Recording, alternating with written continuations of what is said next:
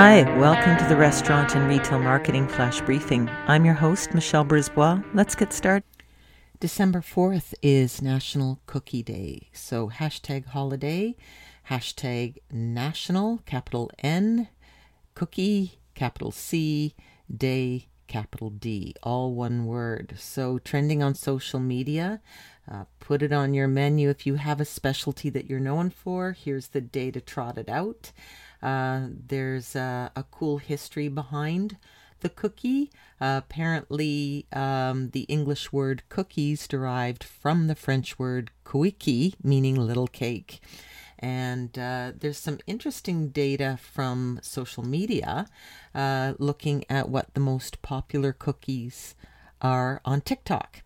Uh, so they are, in order of uh, priority, sugar cookies, um, uh, blondies, Nutella cookies, thumbprint cookies, and three ingredient cookies. So that's uh, what is most often viewed and searched on the social media platform TikTok.